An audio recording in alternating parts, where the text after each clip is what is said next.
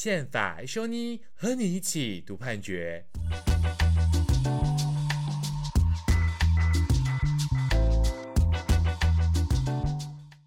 嗨，各位听众朋友，大家好，欢迎来到宪法一修妮的 Podcast 节目。那我们欢迎宇修。哎，大家好。好，那我今天跟宇修，哎，对，我是易宏了哈。好，那我们今天跟宇修其实要跟大家 呃谈最近一个比较有趣的案例，就是说本来。我们今天录音的时间是在四月二十二号的晚上的时间，礼拜六的时间。那本来哈，下礼拜一，四月二十四号礼拜一是会有一个宪法法典言词辩论，哦，它是关于这个道交条例、道路交通处罚条例的第三十七条第一项，哦，关于这个性侵犯有犯过罪的被判刑的确定的哈，终身不能当计程车司机的这个释宪案的言词辩论，但是因为呃，北高行申请释宪的北高行，在四月二十四号的时候，就是十天前，那具状撤回，所以这个延迟辩论就取消了。那我们今天是想要跟大家来谈一下这个申请案，那以及呢这个案子呃被撤回之后，为什么被撤回？那呃被撤回有没有需要被讨论到的地方？所以我今天跟宇修主要是想要来谈这件事情。嗯，好，那大概是这样的情况。所以我们今天的。节目其实我觉得会蛮丰富的，为什么？因为呃，这个释宪案其实它不是凭空出现的，它其实过去呢，大法官在宪法法庭里面曾经有过至少两个案件是跟呃相关的，就是这个条文相关的，一个是呃五百八十四号解释，另外一个是七百四十九号解释，然后延续到我们这次新的案例，那可能会跟各位带到先前的大法官解释。好，那以及后面就是呃撤回的问题，哦，北高行法官撤回的问题，那宪法法庭也同意这件事情，我们也会跟大家做一个简单的呃讨论跟呃分析，或是我们自己的看法，哦，大概是这样子。所以今天的节目可以预期的是，应该会是一个蛮长的节目，所以请大家呃欢迎大家收听哦，欢迎大家收听。好，那一开始我想跟大家提的就是，我先跟大家讲一下这个立法的背景，然后还有。呃，五百八十四号解释这个过程，好，那等到七百四十九七百四十九号解释的时候呢，我们再请宇修跟大家做分享哦。那呃，就我就我所知啊，宇修是这个案子里面，他有是提出一个法庭自由意见书嘛，对不对？嗯，对，就现在有点空包蛋这样子。嗯，没关系，我觉得待会你可以跟大家分享一下这个你的法庭自由的一个意见，然后好，OK，那我们就开始今天的节目喽。好好，那我想跟大家先简单介绍一下这个背景的这个的一个内容啊，就为什么会有这个法律，为什么法律会出现的一个背景的一个知识，然后好，那这个回到我们在民国八十五年的时候，民国八十五年的十一月三十一号，那当时的呃民进党的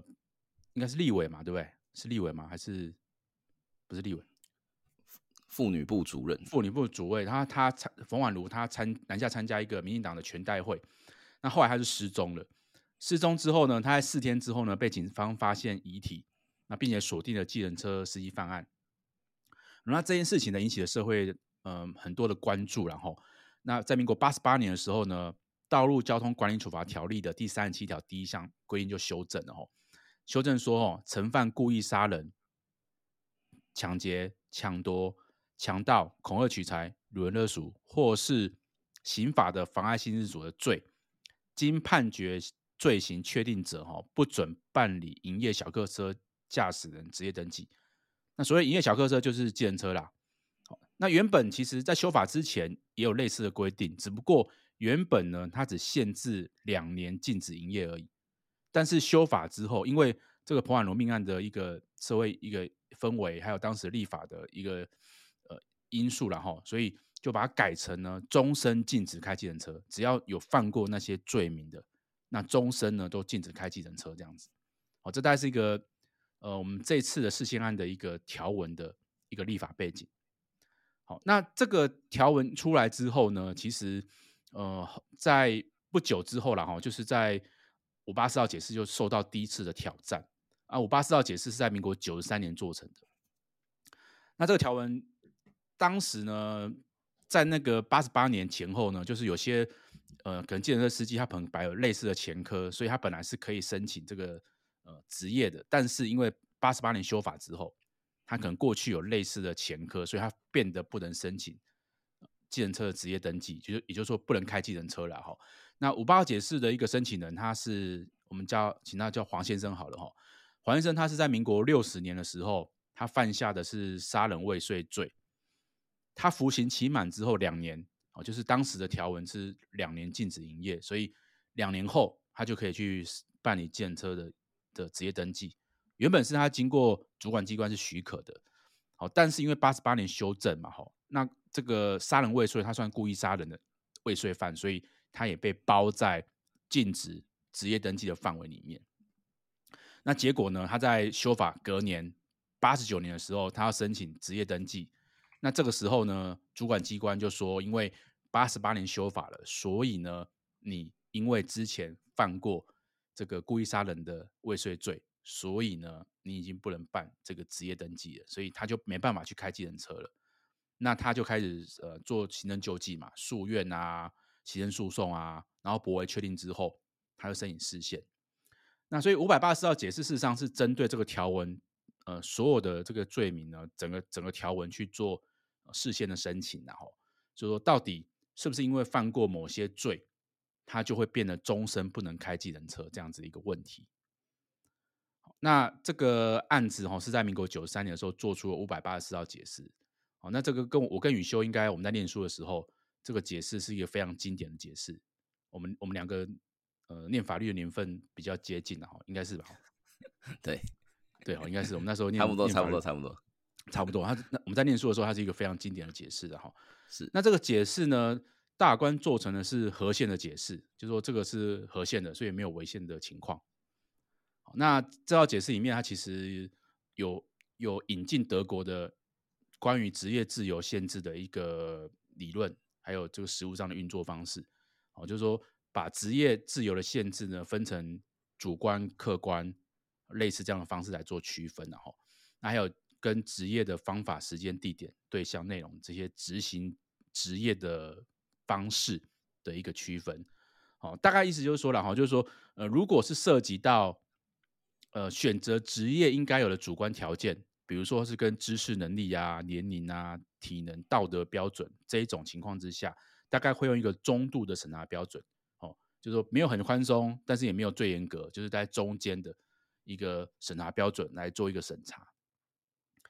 那因为这个开计程车之前有没有犯罪行为这件事情，当时大法官他就做成一个审查完之后，他认为呢，这个立法者他是为了去呃避免哈这个乘客呢受到特别侵害危险性的人去载他这样子，哦，就是说呃避免有人利用开计程车去犯罪，那导致搭车的人他受到一个危险，哦，大概是这样的情况，所以。认为这样的目的是正当的，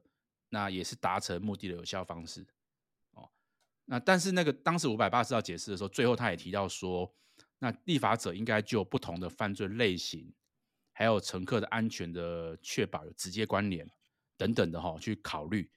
哦，那如果说这个更生人呢，他对乘客安全已经没有具有特别的危险的时候，就应该适时的解除他的限制。那就是说，那去 balance 去平衡到公共福祉的保护，还有贯彻宪法去保护职业选择的自由跟平等权，这样子，好，大概是这样子的一个脉络之下呢，宣告它合宪这样子。好，那我我我，宇修，我可不可以让多讲一点这个五百八十号解释啊？因为我觉得这条解释很经典，我觉得可以啊，我觉得可以啊。好，那我我我想讲的其实是一个呃，许仲力院长哦，当时是大法官的时候，他出了一份意见书。那这份意见书其实他写的非常的好，因为有两个有两个地方是很重要的，对我们学法律人来说很重要的。一个就是说，呃，他在意见书里面呢去叙述了哈，就是说违宪审查的要怎么做，德国的方式他们是怎么做的哈。这个他讲的是一个很很清楚的一个一个论述，就是说，呃，我们在大法官解释里面可能不会有这么清楚或者这么完整的论述，但他在意见书里面。去说明应该怎么去做违宪审查。好，这是第一个。那第二个呢？其实是在他的意见书里面，他最后其实他有一个结语啦，这个结语就是说他的一个感想，他的感想是说，呃，禁止哈某些人不能做某种职业，哦，这是一个对职业自由很严格的限制。好，那虽然说大法官他自己也投下了赞成和宪的这个票，但是呢，他心情是很沉重的。那也是因为呢，大官对于呃调查再犯这件事情的能力不够，所以呢没有办法去做一个很精确的判断吧，大概是这个意思。好，但是他也提到说，呃，万一将来如果说我们对再犯这个事情的预测的程度有提高，或者说有更清楚的数据来证明，呃，某些犯罪的犯罪者呢，经过一段时间之后，他的再犯率呢会降到社会可以接受的风险程度的时候，那他呢也有改变这个立场的心理准备，到时候可能会做成危险的判断。好，这是他在九十三年的时候做出的一个意见书里面的最后的一个结语的一个一个一个想法。那为什么跟大家讲这件事情呢？是因为呃，其实呢，五百八十号解释过了到现在，其实我们经过了蛮长一段时间的。那这段时间其实会有一些变化。好，待会我们在提到我们本案的时候呢，我们再跟大家做一些分享跟介绍。好，这大概是五百八十四号解释里面的一个情况。这是在呃民国九十三年的时候，二零二零零四年的时候做出的一号解释。好，哎，那号那年好像是我念法律的第一年。跟宇修一样吗？我我我好像是第三还是第四年？第三还是第四？哦、算算 算学长了啊，算学长。因为因为你是念那个啊，那个那个学士后，我是念大学部、啊。对，对，我是念学士，我是念学士后。对对，年纪还是稍长了，但是但是我可能念法律的时间是比较比较晚一点哈。好，这是五百八十号解释哈，我们就先把这个五百八十号解释放在心里面，因为待会我们再回到我们这个案子的时候呢，我们就会呃去比较一下这两个的一个差异。还有不同时代，是不是对计程车司机有其他更小的侵害方式，可以不要那么严格限制他们职业自由？对更生人的一个情况，哦，这大概是这样。好，好，那我先简单跟大家介绍五百八十号解释。接下来，我想请宇修来帮我们介绍一下哦，下一个跟这个道交条例跟计程车司机相关的一个七百四十九号解释，他讲什么事情？好，那再来，我跟大家讲一下，因为同样的涉及了谁可以开计程车这件事情啊，我们在呃大法官后来在多年之后又做了另外一个解释。那为为什么会变成是两个不同的案子呢？主要是因为呃七四九号解释它涉及的是道交条例的七三也是三十七条，但是是第三项。那这个第三项呢？它最大的差异是罪名不一样，就是我们其实立法者都先预设，就是计程车的犯罪很严重，所以都希望你们不要有一些特定的前科。那第三项的前科是相较之下，呃，比较没有那么严重的。所以呢，跟三十七条第一项不一样的情况是在于说，它是要求说，你如果在当计程车司机的时候犯过这些罪。那我就会取消你的那个计程车司机的资格，大概是这样子的情况。那那些罪名呢，像是什么窃盗啦，然后诈欺啦，那赃物啦，妨害自由这些罪。那所以呃，在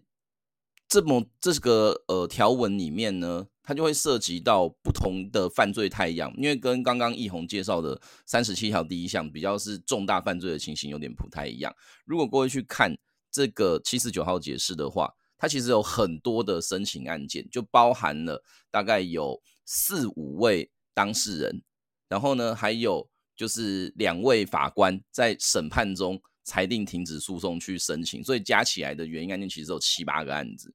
那有几个个案可能像是什么，就是这个司机啊，在当司机的时间里面，他可能呃出卖他的账户，就是我们现在很喜欢讨论的那个人头账户。所以他提供他的账户给诈骗集团使用，就就该当这个犯罪构成要件，因为提供人头账户就是诈欺的太阳嘛。那另外一个当事人呢，他是那个从事马夫的工作。那马夫的话，其实意思就是他是帮忙去从事性交易的其中一个人。那也就是说，他其实就是负责把呃性交易的那个呃性工作者，然后再到指定的地方去从事性交易的人，所以这是实务上的一个俗称呐。然后那这个人呢，就是等于说整个性交易的行为被抓到之后，就说，哎，那他就是涉犯妨害风化，所以呢，他也被吊销执照。那当时是这样子的一个背景，所以这个案子合并之后，大法官就全部都一起去审理。那同样的状况就是大法官在本案其实也是用所谓的。哦，中度审查就是他觉得我们应该要限制一个人不能够开计程车的话，要有一个重大的公益，而且呢，手段跟目的之间呢要有所谓的实质关联。那在目的的部分比较没有问题的是，就是社会治安嘛，所以大法官很快就过关了。我觉得这个案子比较重要的事情是，他提出了一个要件，让我们去判断什么东西叫做实质关联。因为大家其实，在看大法官的解释，或者是现在的宪法法庭判决，它其实都有点抽象。就像我们都会讲说，哦，比例原则要符合必要性，可到底必要是什么？又或者是说，我们讲说要有公益性，那那个公益到底要多么的公益？其实都不是一个非常的量化的判断标准。可是在这个案子，他做了一个想法，他是认为说，诶，如果你要在本案符合所谓的实质关联的话，那么犯罪的罪名就应该要能够构成对乘客的实质风险，这个是在当时的解释理由书吼第九段的部分提到的。所以他的意思就是说，你不能够说，哎，这个犯罪有点严重，你就把它放在这个条文里面，然后说有这种罪的人不能够当计程车司机。立法者某程度他要做的事情是，他应该要先去。告诉大家说，这个罪名如果有人有这个罪的话，是会妨害到乘客安全的。那这样子的话，才能够符合所谓的实的实质风险，进而符合解释文所说的实质关联。这是当时的一个看法。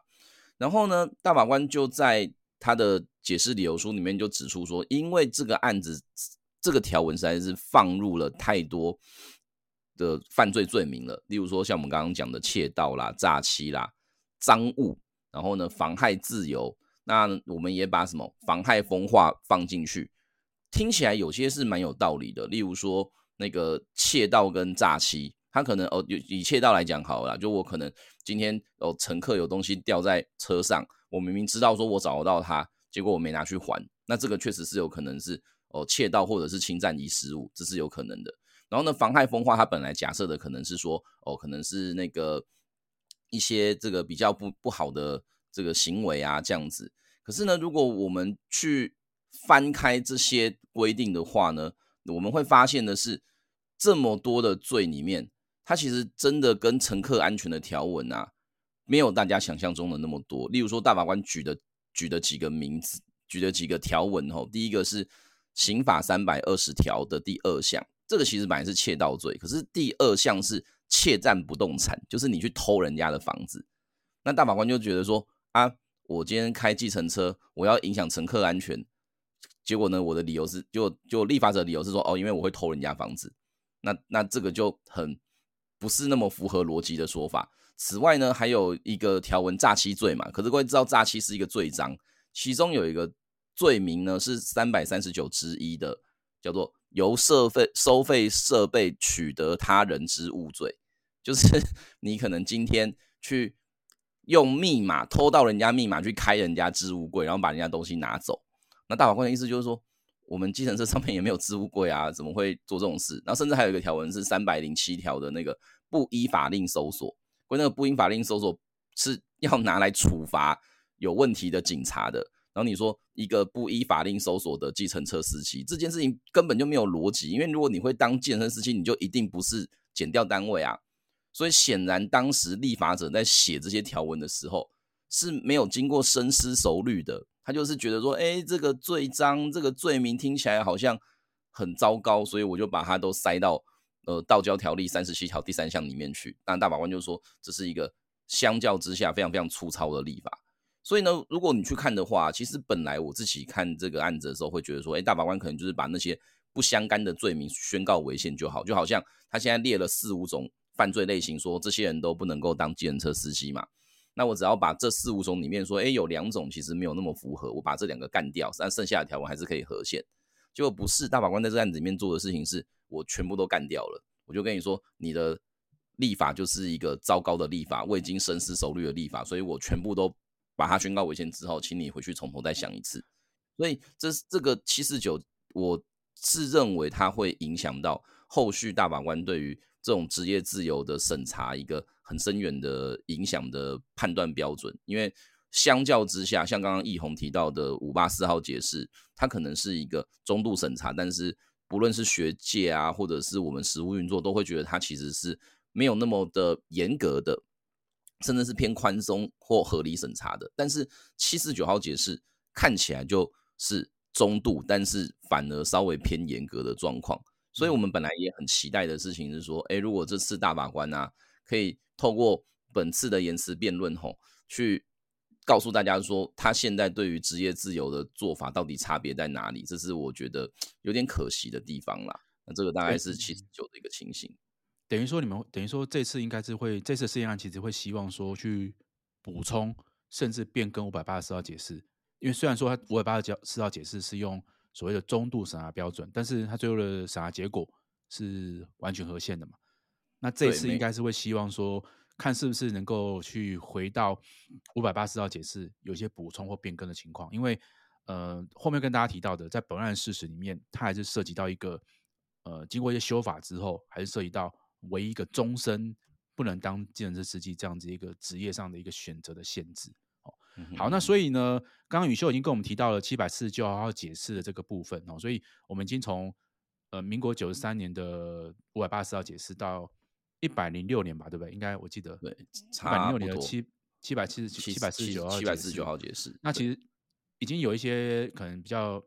中度但偏严格一点的大官已经需要说，哎，你不能把这个所有的罪名都包起来，你必须要有一个合理关联、实质关联哦，实质关联的情况之下，才可以才可以去说，呃，这个条文真的会有保护到乘客的安全，哦，大概是这样的一个逻辑。好，那我们接下来会进到我们这一次的一个原因案件。哦，这次原因案件，它其实是呃，回到跟我五八号解五八四号解释一样的条文，就是道交条例的三十七条第一项的规定。哦，但是呃，这个条文其实跟当初在五百八十四号解释民国九三年的时候已经不太一样了。哦，那不太一样原因是这样这样子哦，就是说一百零八年的六月之前，其实有有做一个修法，然后。那我们这个部分是不是我们请宇修来跟我们介绍一下这个案件的本案的事实？好的，对这个案子呢，呃，如同大家可应该知道的，就是嗯，本案是法官的呃违宪审查申请。那其实大大概呃是台北高等行政法院呃在当时是第六庭啦，后来因为那个重新编制就跑到第五庭去吼。那当时是审理一个就是。有人来打官司，说他认为他不应该被撤销这个计程车的呃这个登记的一个执照的状况而发生的案件。然后呢，所以在这个北高行的原因的个案里面呢，当事人是在呃民国大概一百年后两千零一十一年的时候啊，他取得了驾驶人职业登记证，所以就开始合法开计程车。结果呢，过了那将近七年的时间。但就是到了二零一八年的时候，哎，所以就是大概就七年的时间。那在办理年度的检查的时候，突然吼，主管机关呢、就发现说，哎，其实他是有前科的。什么时候呢？他在一九九零年，就是民国七十九年的时候，有一个强制性交的前科，被判了六年有期徒刑。结果呢，不知道为什么，就是以前都没有查出来。那所以他中间等于开的这七年车啊，某程度来讲啦。就是他其实这七年是依法是不应该拿到这张计程车的登记证的，所以所以主管机关就就废止了他的这个计程车驾驶人登记证。那当事人就觉得说，哎，都已经过了那么多年了，从民国七十九年到现在，我甚至开计程车也开了七年，我从来都没有做过任何其他的犯罪行为，结果我既然因为这样被撤销执照，他觉得很不公平，所以就跑去打官司。那打官司之后呢，北高行的法官啊。也可能当时我们也觉得哎很特别，所以他在审查的时候呢，就最后就决定要裁定停止诉讼，然后呢，在一百零八年的十二月吼，去向大法官申请解释，那他申请解释的时候呢，他主张的就是刑法三呃，对不起，道交条例的第三十七条的第一项吼，有关呃有曾经犯过两百二十一条强制性交罪的这样子的一个前科的人，终身不能开计程车这件事情是违宪的。那那这是当时北高行的一个申请。不过这个申请呢，我有后面呢就有一个小插曲，原因是因为在一百零八年的时候呢，其实呃我们的立法院也修正了呃道教条例的第三十七条，因为以前是只要是第一项的话，所有罪名都是终身不能够开计程车。但是呢，在一百零八年的时候，立法院做了两件事啦。第一件事情是，他增加了三十七条第一项的罪名的。内的的行为类型，例如说，他以前可能是呃没有那个毒品危害防治条例，现在就全部都加进去，所以他拓宽了。但第二个是他拓宽之后，他也把终身这件事情做了一个变更，就是就是他认为说，哎，如果吼你有这些前科，但是过了十二年的话，你就可以重新申请。那之所以是十二呢，是因为根据一些统计数字指出。等到一个人出呃出狱之后，过了十一年的话，那个再犯率就会降到百分之零点五以下。所以当时立法者就用十二年这个数字来认定说你是可以重新申请计程车司机的执照的。但是这个十二年的申请有一个例外，就是如果行为人当时犯的是。二二一到二二九刑法二二一到二二九条的话，你还是终身不能申请，所以就会变成一个状况是，在一百零八年的这个修法，如果是在在修法之前，同样是杀人跟性侵这两个，只要有这两个前科，就是终身都不能够去当计程车司机。但是在一百零八年修法之后，就会变成杀人前科的人。十二年后可以重新申请，但是性侵前科的人不行，就会变成这样子的情况。所以本案的时间点很巧妙，是在于说当事人被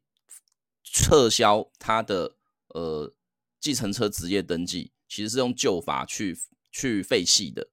但是呢，北高行在审理到一半的时候，刚好法条做了修正，而这个法条修正。实质上其实没有影响到当事人，因为这个当事人的呃前科是刑法两百二十一条，所以就还是终身不能开，所以本案其实就继续。那只是当时的北高行法官在申请释宪的时候，他所引用的条文是旧法的条文，而不包含新法的条文。那这个是呃本案背景的一个原因事实吼。对，其实其实那个这个研究案我跟大家补充一下，这研究案是交通部。他们在一百零三年的时候，一个委托研究案，他们去把八千一百八十二名受缓刑人哈，他们到第十二年的再犯的的罪名哈，大概只剩下一个人。那一一万零七百三十三名的出监人哈，到第十二年再犯的时候呢，这个禁止禁止开计程车的罪名就剩下三个人。所以这个结论就是说，大多数的罪名再犯率在第十一年以后。它再犯率都会低于到比较低的一个比例范围内，所以这也是为什么当时会有一个修法，就是说，哎，十二年当做一个标准哦。这也是回应到我们刚刚跟大家提到的，这个大法官在五百八十号解释里面有提到说，如果说有一些佐证可以可以认为说他们的风险已经降低到一定的程度的时候，那是不是就在这个保护职业选择自由跟保护公共安全之间呢，就取一个平衡点，这样子，哦，这大概是一个呃这样子的一个一个情况，就是说在九十三年的解释之后，事实上是有一些研究来针对这个部分呢来做一些分析，这样子哦，那也促成后面的修法。嗯哼，那但是唯一没有变的就是什么？就是这个关于跟呃性犯罪的一个部分是没有变哦，都还是终身呃不能这个开计程车这样的情况。好，那宇修刚已经跟我们。呃，分享一下就这个案子的案例事实啊。事实上，它是跟五五百八十四号解释嗯的条文是一样的，只不过经过一段时间之后呢，它已经限缩到剩下一个跟性侵害相关的犯罪的这个部分而已。好，好，那其实我简单呃再补充一点，就是说，其实呢，类似的情况就是职业限制啊，还有还有什么呢？还有像什么教师法也有规定。那这边有一个解释是七百零二号解释，它是针对呃教师法规定哈、行为不检有损师道，不得聘任为教师，已聘任者哈、解聘、停聘或不续聘这个规定的一个一个部分。那呃七百零二号解释它里面有提到说，呃如果说哈、就是说哎在那个这个之后呢，终身禁止他再任教职，那可能会违反这个比例原则，就是对工作权限制超过必要的范围。所以后来就做一个修正，那所以教师法后来它就有一个修正，就是说，呃，针对哈行为不检哈有损师道的部分，它除了性侵害犯罪以外呢，它事实上是四年以后是可以聘任为教师的，但是它在性侵害的犯罪的部分还是会维持的，就是说在教师法第十四条的部分呢，还是属于呢终身不能聘任为教师这样子一个情况，好，大概是一个。跟大家补充一个其他的一个呃类似的一个职业限制的一个规定，还有大关解释哦，大概是这样子的情形。好，好，那接下来我们就回到我们这个本案的情况了哈。我们就说，刚刚宇秀也跟大家提到，我们这次他处理的就是呃关于跟性侵害犯罪有关系的罪的前科，那终身呢是不能当计程车司机的，就终身你不能取得所谓的职业的登记，好这样的情况。好，那。这次其实有几位专家意见，然后就说在在虽然说这案子已经言词辩论已经被取消了，不过呃之前在网站上面其实已经出现了两份呃专家意见书，詹正荣老师跟陈仲林老师的专家意见书，还有一份呢是来自于国家人权委员会的鉴定意见书，那还有一份呢是台权会，好就宇修呃代代表代理台权会出具的一个法庭自由意见书，大概有四份意见书。那我们接下来想跟大家简单分析介介绍一下意见书呢，它大概是有什么样的一个一个主张跟想法。好，那我我我想我我就跟大家介绍除了宇修的法人之友以外的啦，哈，因为我想宇修的法人之友，最后我们就让宇修来跟大家介绍一下他的法人之友意见书，这样可以吗？好，没有问题，没有问题。好，那我我就我就先介绍一下其他的呃几份专家意见书了哈。当然，呃，这个我觉得张正荣老师他其实是有。呃，这个提到就是说，第一个就是说，哎，我们到底要采取什么样的审查标准？好，如果各位还记得的话，呃，在五百八十四号解释，或是刚刚宇修讲的七百四十九号解释，它其实采取的是一个中度的审查标准，因为我们提到的嘛，因为职业自由的主观的这个限制，就是说这是你个人的因素造成的，所以我们是一个中度审查标准啊，并没有到呃强烈，并不到严格审查标准啊。但是如果说它是一个客观的因素，比如说像是你的肤色你不能改变的，你的性别不能改变的，那这种我们叫做客观的限制。那这种情况的话，呃，在其他国家立法例，它可能就会是一个严格的审查标准，因为你涉及到一个你没办法改变的的一个生理的构造啊，哈，比如说你是呃黑人，所以不能做什么工作，那这样子可能会是一个严格的，是一个客观的职业限制，哦，这是一个严格审查标准。好，那我们说。在五百八十四号解释里面，认为像这样子的有前科的情况，它是一个客主观的审查标准，所以它只要用中度的标准就可以了。但是，呃，詹老师会认为说了哈，是说，哎，对于犯罪的这个记录啊，哦，他其实犯过了之后呢，他其实就没办法排除了，他就终身都都存在这个前科了，所以他其实并没有办法透过自己的努力去改变他过去做过这样的一个事情。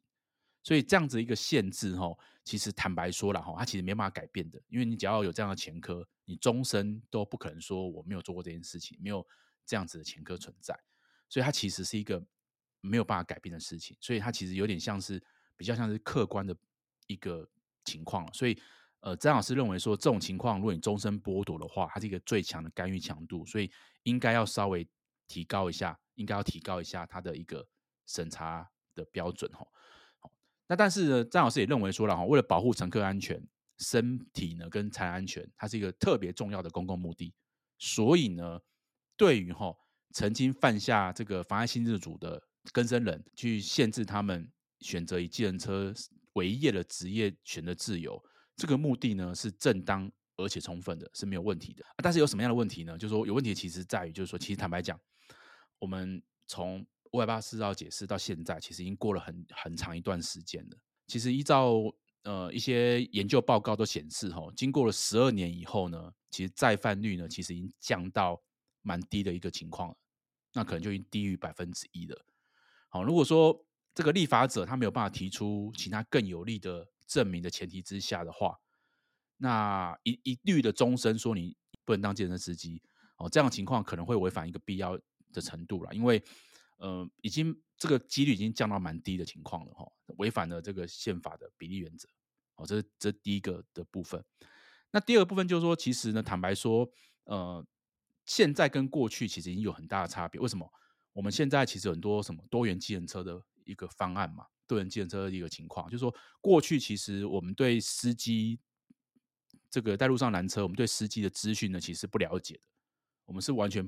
资讯不对称的，我们不能知道说他呃之前做什么事情啊，他做什么样的情况，他们什么前科，所以我们在九十四年之前。八几年、八十八年的时候呢，其实我们在路上拦车，我们大概不会知道这个司机的相关的资讯。好，但是呢，经过这几年社会变迁了嘛，科技进步了嘛，我们有很多呃多元的计程车的方案。其实我们是可以有有一些替代的方式，可以让这个乘客呢知道驾驾驶呢他有没有什么类似的前科，就是说有没有办法透过其他的方式，不要完全限制他的开车的自由，但是可以透过。其他方式来保护乘客的安全，那这是一个有没有其他替代手段，有没有更小侵害方式的一个呃思考点，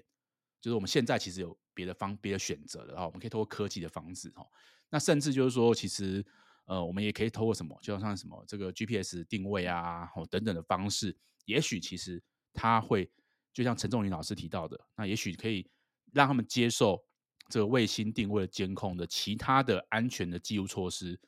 那透过这个方式，是不是有其他更小侵害的方式？那不要说完全的去禁止他们开车，是不是更有效，能够防止呃预预防再犯的情况？这是另外可以思考的点。那国家人权委员会事实上他们也是有认为说这是有违宪疑虑的吼，所以大概专家意见书跟鉴定书其实大概都是类似的一个看法，就是说可能是有违宪的一个空间的哈。好。那我大概跟大家简单介绍一下，就是两份专家意见书。但我相信啊，哈，就是说其实应该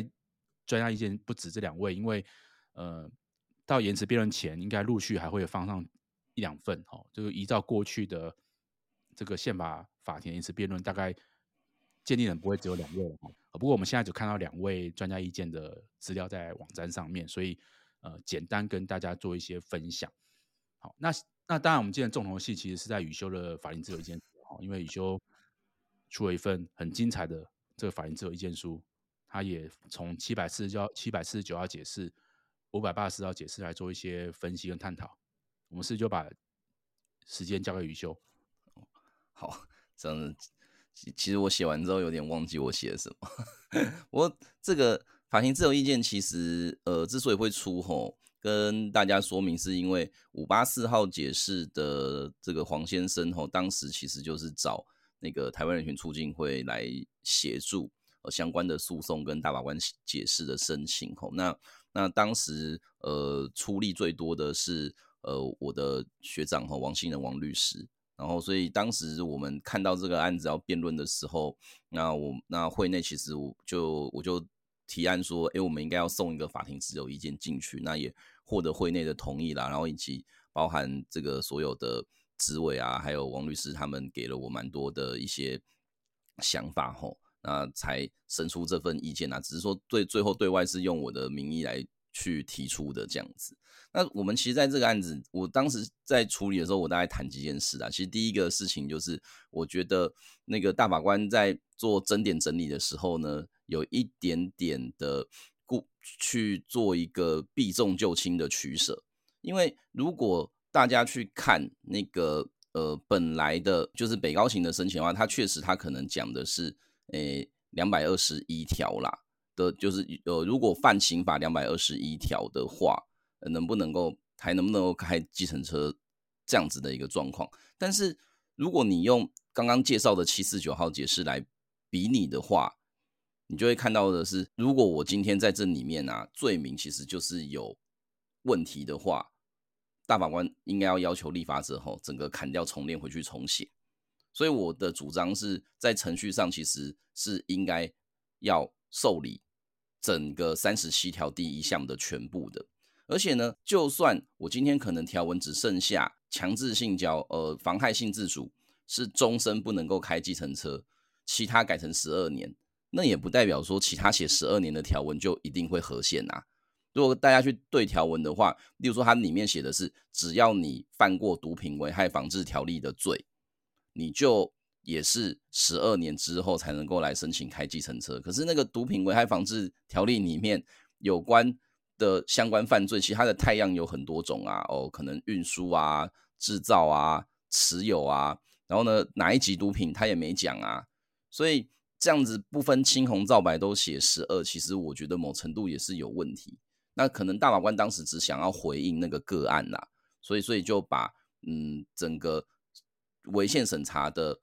范围去做了一些切割吼。但如果这样切割的话，我的看法就会是，我觉得他就。不是真的去变更五八四号解释，毕竟五八四号解释的违宪审查范围是整个三十七条第一项。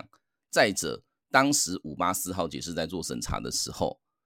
个案的当事人就像刚刚奕弘介绍的，他是杀人未遂啊，但大法官其实是把所有的前科都包在里面去做处理了。所以，所以这是我觉得在程序上啦，我觉得大法官在这边有一点点，呃，没有。在拿捏上，我觉得其实是有一点应该要被质疑的。那第二个部分呢，其实就是我们的在整个法律的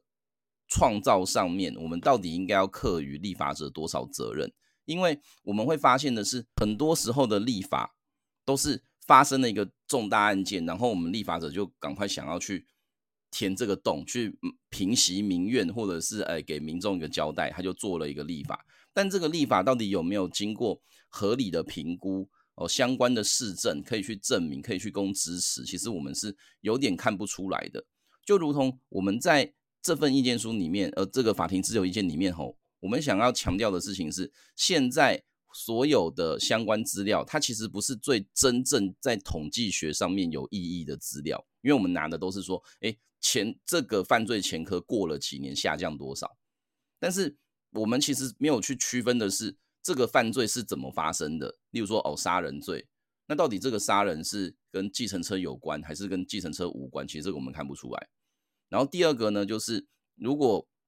有一个所谓的再犯率的话，那这个再犯到底是犯了什么罪？因为各位也知道，我们台湾对再犯的定义在刑法其实有点广啊，就是 你只要我五年后故意跟犯罪都是。都是再犯嘛，这是刑法的定义。那所以你如果只看这份资料，也不知道说到底那个再犯的具体态样是什么。简单来讲，就是我如果今天要遏制一个计程车犯罪，我们现在的假设是，诶，这个人过去有可能是利用计程车来执行他的犯罪行为的。然后呢，在他出狱之后，他还是有可能使用计程车去去执行他的犯罪行为。但这个部分其实都没有非常明确的数字来做统计。当然，这边有一个统计学上的盲点，就是如果法条就是禁止这种人开计程车的话，你势必不会有他出狱之后开计程车的资料，这个我觉得毋庸置疑。但是至少你在资料上面要去呈现的，应该是究竟搭计程车它所造成的风险，跟一般的犯罪它的真正风险到底差别在哪里？那当然，我们可能在主观上会觉得说，哦，就是我计程车被载去哪边，我其实是不一定可以控制的。那我身为乘客，我可能是比较弱势的，这是很多人听到的说法。但是反过来讲，很计程车犯罪有另外一种可能性是，乘客对于司机的生命安全威胁。因为大家可以想象，你坐在计程车里面啊，其实你是坐在司机的后面。所以你如果要从司机的背后去对他做一些比较威胁性的行为，司机是不一定可以还手的。这那这个过去那个屈中恒拍的电影其实就有类似的剧情啦。那个运转手之恋，哇，我觉得应该很多听众根本就没看过这个电影，我觉得有点可惜。他当年是靠这个电影拿影帝的啊。可是我我要指出的是，那个在这边我们在做这么多犯罪评估的时候，那我们会不会也应该要去讲说，好啊，所以以后。搭计程车的人也应该要限制他不能有特定前科。我们会发现，在逻辑上哦，如果真的立法者觉得这个问题，其实你不应该把它分开来处理。但现在就是有点把所有的问题都丢到司机上面去，而我们忽略的事情是，台湾的政策某程度就是把计程车归类为一种，哎，大家真的在那个呃工作啊，或者是生涯不顺的时候，你会把当开计程车当做是一个有点过度的手段。当然，有些人开很多年了，可是你这么多的东西全部加在一起之后，你得到的一个一个结论却是一个非常非常简单的立法，就是哎，大家那么讨厌性侵犯，那我们就规定性侵犯就是终身不能开计程车。然后呢，大家那么讨厌杀人犯，那我就是让杀人犯十二年之内都不能够开计程车。这这其实都是在数据上来讲，我们觉得其实是没有一定资料可以做支持的。然后此外，就是我们刚刚也提到的那个有关计程车这个行业本身的一个特性。再者是，我这种立法其实就是把有前科的人跟没前科的人去做一个明确的差别待遇。那到底我们应该要怎么去看待前科这件事？这个也是我觉得。当代社会对于犯罪这件事情，我们应该要怎么样的去理解它？那这个这几个问题，可能都是我们在意见在这个法庭自由意见里面特别强调的。那当然，我们还是有引用一些比较法的资料啦。那比较法的资料呢，我因为呃呃语语文能力的关系，我大概就只有看了美国的几个州的一个状况。那我们会发现的是，美国的几个州，它确实也有一些比较严格的限制，但是。他会给你一个机会，是说，虽然我原则上禁止你开计程车，但是你可以申请说，你来告诉我为什么，其实你是值得得到这个机会的。就是它不会是一种百分之百的完全禁止，你可以透过某程度的说理跟举证去告诉大家说，虽然你过去有非常非常严重的前科，但是你还是可以开计程车。那这是那也就是完全百分之百的禁止，到底合不合宪？有没有可能让？个案的情形显然过苛，就好像，诶、北高行这个案子的当事人一样，他这七年都没有犯罪记录啊，那就你就叫人家不要开，那所以这个个案其实反而更证明了这个制度本身，它确实是有伤到一些不应该被伤害到人这样子的一个事实，吼，所以这大概是我们当时意见的一些内容。嗯，好，感谢宇修哈。那其实我我想大概大概听众朋友大概就知道说这个。案例跟五八四号解释的有没有的差距？然后就是说，第一个，呃，时间时空也有一些变迁了。我们现在可能有一些更好的科技方法，也许可以有更小的侵害方法来来保护乘客安全，同时呢，就是尽尽可能减少限制呃这个更生人的一个职业自由的可能性。哦，这第一个。那第二个其实是就是说，刚这个宇修也其实也提到的哈，就是说，其实他应该。比较精细的去看哪些罪名、哪些情况呢，是可以需要被限制的，并不是说这个所有罪名都把它包在一起，然后就说，哎，这都是跟乘客安全是有关系的哈。第三个，其实说，其实我们之后是有些数据的，就是说，在五八四号解释之后，其实有些委托研究报告，所以他定出了十二年这样子的一个一个标准。但是这个性侵害犯罪的部分，其实它是终身的，所以这边是这一次。四千案里面可能可以被讨论的地方，那我想拉出一个一条线出来，就是说，其实坦白说，就是说，即便在这个性侵害犯罪里面，可能也有某些的罪的部分，它不见得跟这个开车乘客之间，它会影响到乘客安全的。我举个例来说好了，呃，我们有一个两两小无猜条款，意思就是说，我们如果对未成年人哦，就未满十六岁的男女性交，即便是同意的，像高中生啊，然后。这个高医生未满十六岁的两小无猜的，然后发生性行为，那即便是这种情况之下，他事实上他也是有刑事责任的，因为我们会认为呢，未满十六岁的男女他事实上是没有同意的能力的，所以即便是男女朋友哦，这个青梅竹马，那他发生性行为是未满十六岁的情况之下，他也是会是一个所谓的性侵害的一个犯罪这样子。那这种情况之下，是不是呃要把它包在？他以后这个成年之后也不能去开计程车，这可能是也许是我们可以思考的问题。然后就是说，呃，即便是在性侵害犯罪的这个范围内，事实上也可能会有一些需要在思考的一个空间。然后这大概是呃提出来跟大家做一个分享的。我们这边的案件，我们就跟大家讨论到这个地方，就是这个案件其实已经被撤回了，所以延迟辩论也取消了。所以我们刚刚讨论就是，就是说跟大家介绍一下这个案件的一个状况，但是呃，在短期内哈，这个案件就不会出现在宪法法庭了，因为这案件就是消失了哈，就是被撤回了。所以接下来我们要讨论的下一个问题就是，为什么这案件被撤回了？那这案件撤回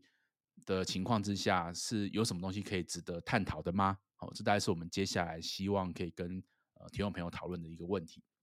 好，好，那我想一开始我想先跟大家简单呃说明一下，就是说。呃，撤回这件事情到底是什么意思呢？哈，就是说，呃，如果我们提起一个民事诉讼的话，哈，原告去告被告，提起一个民事诉讼的话，那原告可以撤回这个诉讼，好，但是如果经过延迟辩论的话，需要经过被告的同意才可以撤回，好，这在是一个民事案件里面。那行政诉讼的话比较特别一点，因为行政诉讼的话有时候会涉及到公益，所以说这个行政法院它在某它可以拒绝撤回，好，就是。这是一个行政诉讼的一个情况。好，那宪法诉讼呢，到底可不可以撤回？好，这大概是一个一个一个问题。然后，那其实，在宪法诉讼法上路之前，有一个七百五十号解释。那这号解释它涉及到的是，呃，这个牙医师哦，外国的外国的牙医牙医系的学生哦，他想要在本国职，想要在台湾执业，但是依照相关的规定，他必须在台湾呃。实习之后呢，才可以执业的这样情况。那他必须取得了国内实习期满的成绩跟及格证明，他才可以参加二试，然后才可以去考这个照，考这个牙医师的执照。所以当时有位刘先生呢，他是纽约大学的牙医系的毕业生，他在台湾因为没有这个实习期满的成绩及格证明，所以他没有办法参与二试。那他就他就去提起诉愿啊，行政诉讼。那失败之后呢，就申请宪法解释。那当年他在九十九年的时候的考试，那后来他申请释宪，一百零六年六月五号写个状纸去跟宪法法院说，哦，我们现在没有这个需求了，我就撤回这样子啊。他六月五号的时候撤回，就大法官在七月七号的时候做出了七百五十号解释，那是一个合宪解释。那大法官就说了哈，虽然你表示说你要撤回，但是呢，这个案子我们已经受理了，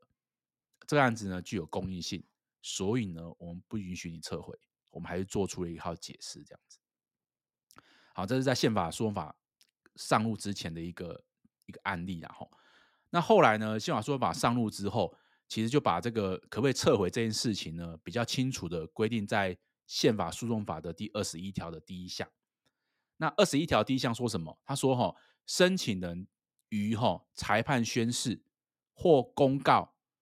前呢，得撤回其申请之全部或一部。”就是他可以在裁判宣誓前或是公告前呢，可以撤回。好，但是没有但书。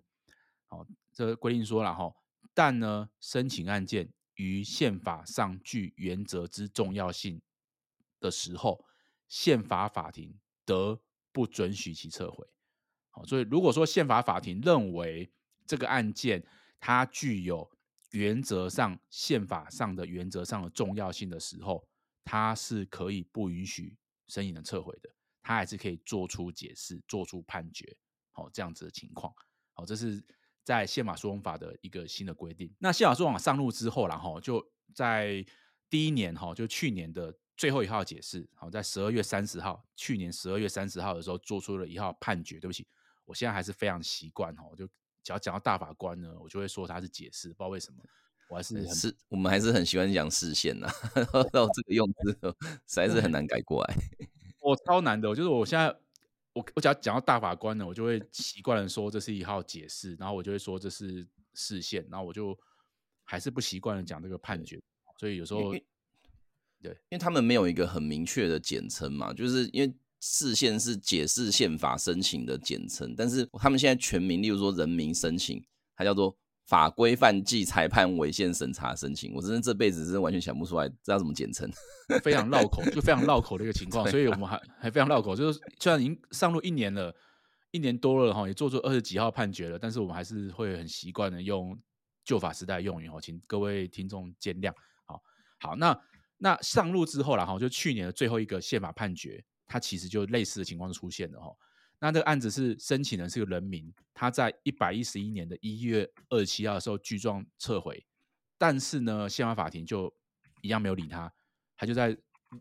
年初撤回嘛，年底的时候做出了宪法判决，然后并且说了哈，因为本案并不是一个独特的个案，而且它在宪法上具有原则上原则之重要性，所以不准许撤回。他也做出了一号宪法判决，这样子。那所以说，如果我们从七百五十号解释来看，那大法官会认为说，如果受理之后，那具有公益性的，有做成宪法解释的价值，就不允许撤回了。那其实，呃，以人民的释宪案来说，然后我们在宪法诉讼法里面，它其实有规定说，什么时候人民的申请案会受理呢？它就是什么具有宪法重要性或为贯彻申请人基本权利所必要者受理之。所以换句话说，如果是一个人民的申请案的话，在宪法诉讼法上路之后，其实受理的前提呢是什么？就是具有宪法重要性，或者为了贯彻基本权利所必要的情况之下才会受理。也就是说，大法官在决定是否受理的时候，如果是以人民的申请案的话，事实上他已经要做出了一个判断的啦，大概是这样子的情形。那这一次的道交条例的这个释宪案，其实它不是人民申请的，它是法官申请的。那法官申请的标准，其实呃并没有规定它的标准是什么。那旧法时代的话，就是就是说，他有没有续明确信规定违宪的具体理由。哦，就是这种情况之下是可以申请释宪哦，就是旧法时代的情形。但是虽然说这个法官他并没有这个申请释宪的时候，其实并没有什么明确的一个规定的标准哦。但是坦白讲了哈，我想呃，大法官他其实在做人受理的决定的时候，毕竟他要经过决议嘛，决议说要不要受理。那受理的这个时间点，不管他是法官申请的还是人民申请的，他应该都其实已经做一个初步的判断了。不管要做成合宪或违宪，那这个案子是有受理的价值的，而且法官呢在申请书的时候已经写出了违宪的具体理由、违宪疑虑的具体理由了，所以大法官才会去受理这个案件，然后准备要做一个言词辩论。好，那但是比较有趣的事情是这样，就是说，呃，既然大法官都已经觉得这个案件我受理的，我觉得它应该是有一个重要性存在的，但是结果在这个申请人就是行政法院法官。申请撤回的时候，大法官又同意了他撤回，他没有用但书去拒绝他撤回，然后就把庭议取消掉了。好，这是我觉得比较值得被讨论的一个点。然后就是大法官受理的时候，应该是有考虑过这个案子的一个重要性、原则重要性，但是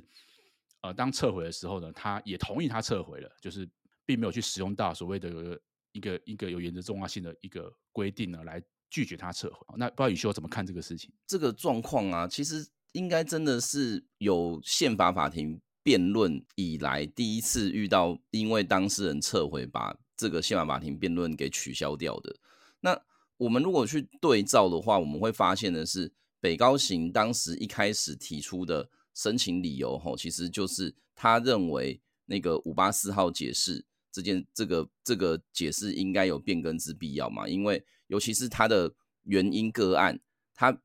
距离那个他的性侵前科已经二十年以上了，然后呢，他也真的是都没有做过什么伤天害理的事情，所以他觉得他应该要申请，这是他在一百零八年的年底的时候的一个想法。就到了我们应该是上星期，就是我们录音录音时间的上星期五，就是四月十四号啦。那北高行就再提出了一个撤回申请的一个请求吼，那其实。他的说法，第一个是他们的合议庭有改变啦，其中的本来的三位法官呢，更换了两位。那第二个就是说，更换完之后，他们觉得，哎，他们已经没有那个对本案的细增条文有违宪之确信了。那原因其实如果看他们的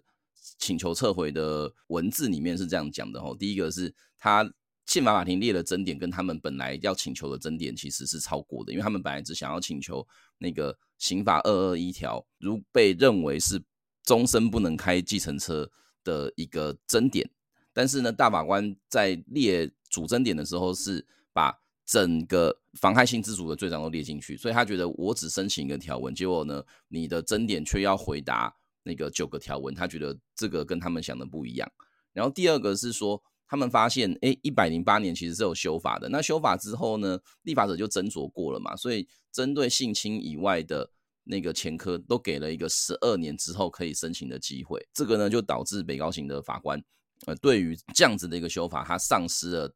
本案的一个违宪的确信性，所以来请求撤回。那大法官我们会发现他其实动作很快，呃，因为礼拜五提出的撤回申请，隔一隔了一个周末，就是到 下一个星期一的可能是下午或晚上吧，他们就已经做了这样子的一个决定，而且对外公告，所以前前后后其实大概就是花了可能一个工作天左右的时间而已。那如果我们去看到后续呢，其实就会发现，哎，不论是网络上啊，或者是我们呃一些有在对公法比较有兴趣的人在讨论的时候，就会觉得，哎，这其实是是有一点点奇怪的。那例如说，呃，这个中研院法律所的黄成义老师吼，他就在他的 Twitter 上就写了一个很简单的评论啦，就是他觉得这其实是一个有一点点。莫名其妙的状况，那他其实主要呢是针对诶、北高行的法官的这样子一个做法，他觉得可能有商榷的余地。例如说，呃，本案毕竟是一个一百零八年就已经在审理的案子，结果呢，你到了三年之后，你突然就说啊，我们没有觉得违宪了，我们要继续，我们就要回归到我们原来的审判。那可是你的当事人其实已经等你等了三年多，那这个是他第一个质疑。然后第二个是什么？就是对，如果我们去看宪法诉讼法的话，其实他的申请主体是写各法院，然后呢，也不是各法官呐、所以他觉得是不是可以因为法官的合议庭的改变，就去改变这个违宪的确信，可能是一个有问题的说法。另外呢，他也觉得，他也觉得吼，人民不，因为有些人觉得人。如果就算法官没有申请，那本案的当事人这个高先生，他可以到终局败诉确定之后，他再自己去申请就好。可是这样子的一个讲法啊，我觉得那老师也觉得这个可能是一个不是那么负责任的说法啦。呃呃，此外呢，就是那个他比较担心的事情，就是呃，我们的法院在这边做的这样子的一个呃法律见解的变动吼。呃，会不会让人民对法院的一个信心可能会出现一些问题？那这个大概是诶黄老师的一个想法。那此外呢，呃，我们那个政大政治系的翁燕金老师吼，其实也有在他的推特上也有提到一些说法啦。呃，他那他这边主要呢看的就是关于我们到底要怎么撤回申请的一个程序，他觉得可以讨论。例如说我们在。法官申请违宪审查的时候，是要下一个裁定，然后附理由之后，再把这个申请书向下法庭提出。可是我们并没有要求说，哎，要在撤回的时候也要下一个附理由的裁定来撤回。那他觉得这个其实在程序上其实就有一点点的不公平。那这是第一个。然后第二个的话就是那个呃，他去看了一些可能其他国家的状况，呃，例如例如说。这个呃，乌拉圭啊，土耳其啊，就是 他他有提到一个理由是吼，如果今天撤回是要下裁定的，我是民众，其实我可以针对这个撤回的裁定去提抗告，那搞不好最高法最高行政法院就会讲说，哎，你我你其实这个撤回有问题，我不准你撤回，然后就会导致这个案子可以继续，那这这也有可能是一个处理的情况啦。那再来的话呢，就是那个呃，翁老师也提到吼。我们的法官，呃，我们的申请这个违宪审查的门槛，吼，其实是其实是蛮高的。然后呢，呃，不论是人民还是法院，他都觉得很高。原因是因为我们宪法诉讼法第五十五条是说，法官要有对抽象法规范有违宪的确信，那才能够提出申请。那他就觉得说，确信这两个字其实是一个太高的门槛。那就导致我们的普通法院法官就可以说，哎，我以前有确信，现在就没有确信了，那我就可以撤回。这这个其实是也是有问题的啦，这其实也是有问题的。这大概是我目前看到的几个，我觉得呃蛮值得拿出来讨论的评论。那不知道说易红针对这些评论啊，或者有有没有除了这些评论以外，你有没有什么其他的看法？啊、呃，我我我还是觉得这有点可惜啊，因为这个案子其实坦白讲，他从一百零八年底啊，摄影视线，其实他也走了三年多才来到宪法法庭，然后进到言词辩论。然后事实上，他应该也是五百八十号解释之后，一个最接近是不是可以去更动五八四号解释的一个释宪申请案。哦，就如同我刚刚提一开始我跟大家提到的，像许宗力院长他在呃当时他的一个意见书里面，他就有提到说，呃，因为大法官他的一个什么一个调查能力有限，他感到沮丧。哦，他也同意说，如果说未来，也就现在嘛，他当时的未来就是九三年到现在，经过一段时间之后，如果说呃再犯的预测程度可以提升，或是再犯率已经递减到社会可以接受的程度。那他其实是有有这个一个决心哈，可以改变他的立场，做一个危险的判断。那另外就是，其实就我刚刚提到的，其实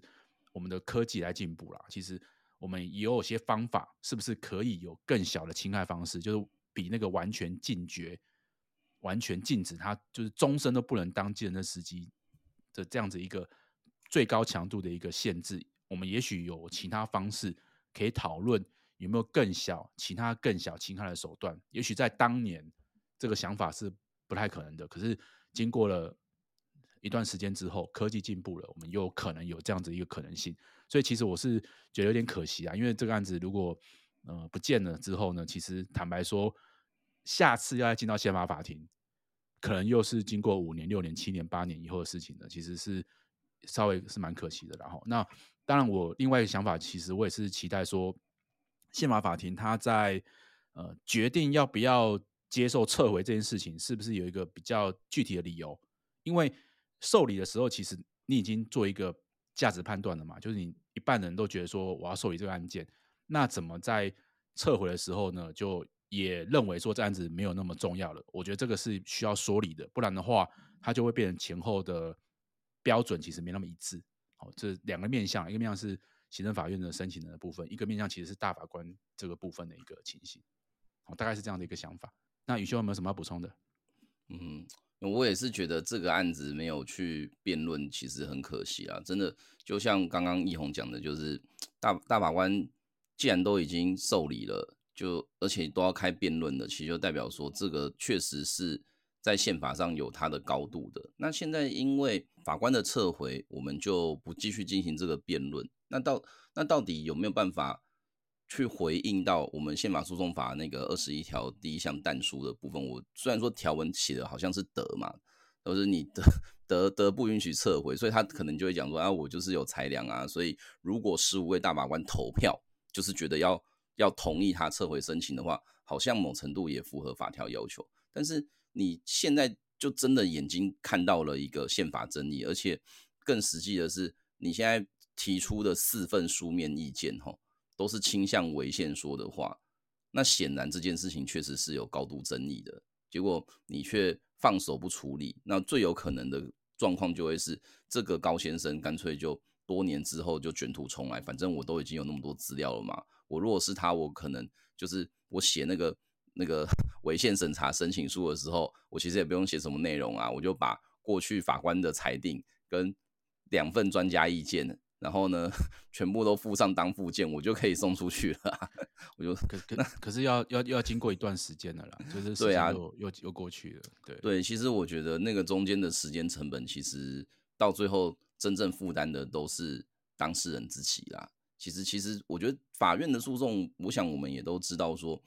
不是一个那么早就会终结的案件，尤其是这种具有原则重要性的案子，像。诶，我们在美国的时候常常看那些诶联邦最高法院的案子，它其实可能也是放了几年之后，那因为大大家终于有了一点共识才拿出来辩论的，确实是没有错。可是我觉得像这案子是，你既然都已经透过法官申请，都已经放到你面前，然后你却 不去处理，我是真的觉得有点可惜啊。呃，谢谢大家的收听哦，因为今天节目真的算是比较，我觉得算蛮丰富的，因为我们要从五八四讲到七四九。然后讲到这个原因的一个案件，然后再讲到呃撤回这件事情跟诉讼法相关的一个问题，所以我们今天可能比较久一点。那非常感谢大家收听到这里，好，那我是奕宏，那呃另外一位是宇修，那我们两位很感谢大家的收听。那宪法一修你呢，我们今天的这一集呢就到这边为止，大家拜拜。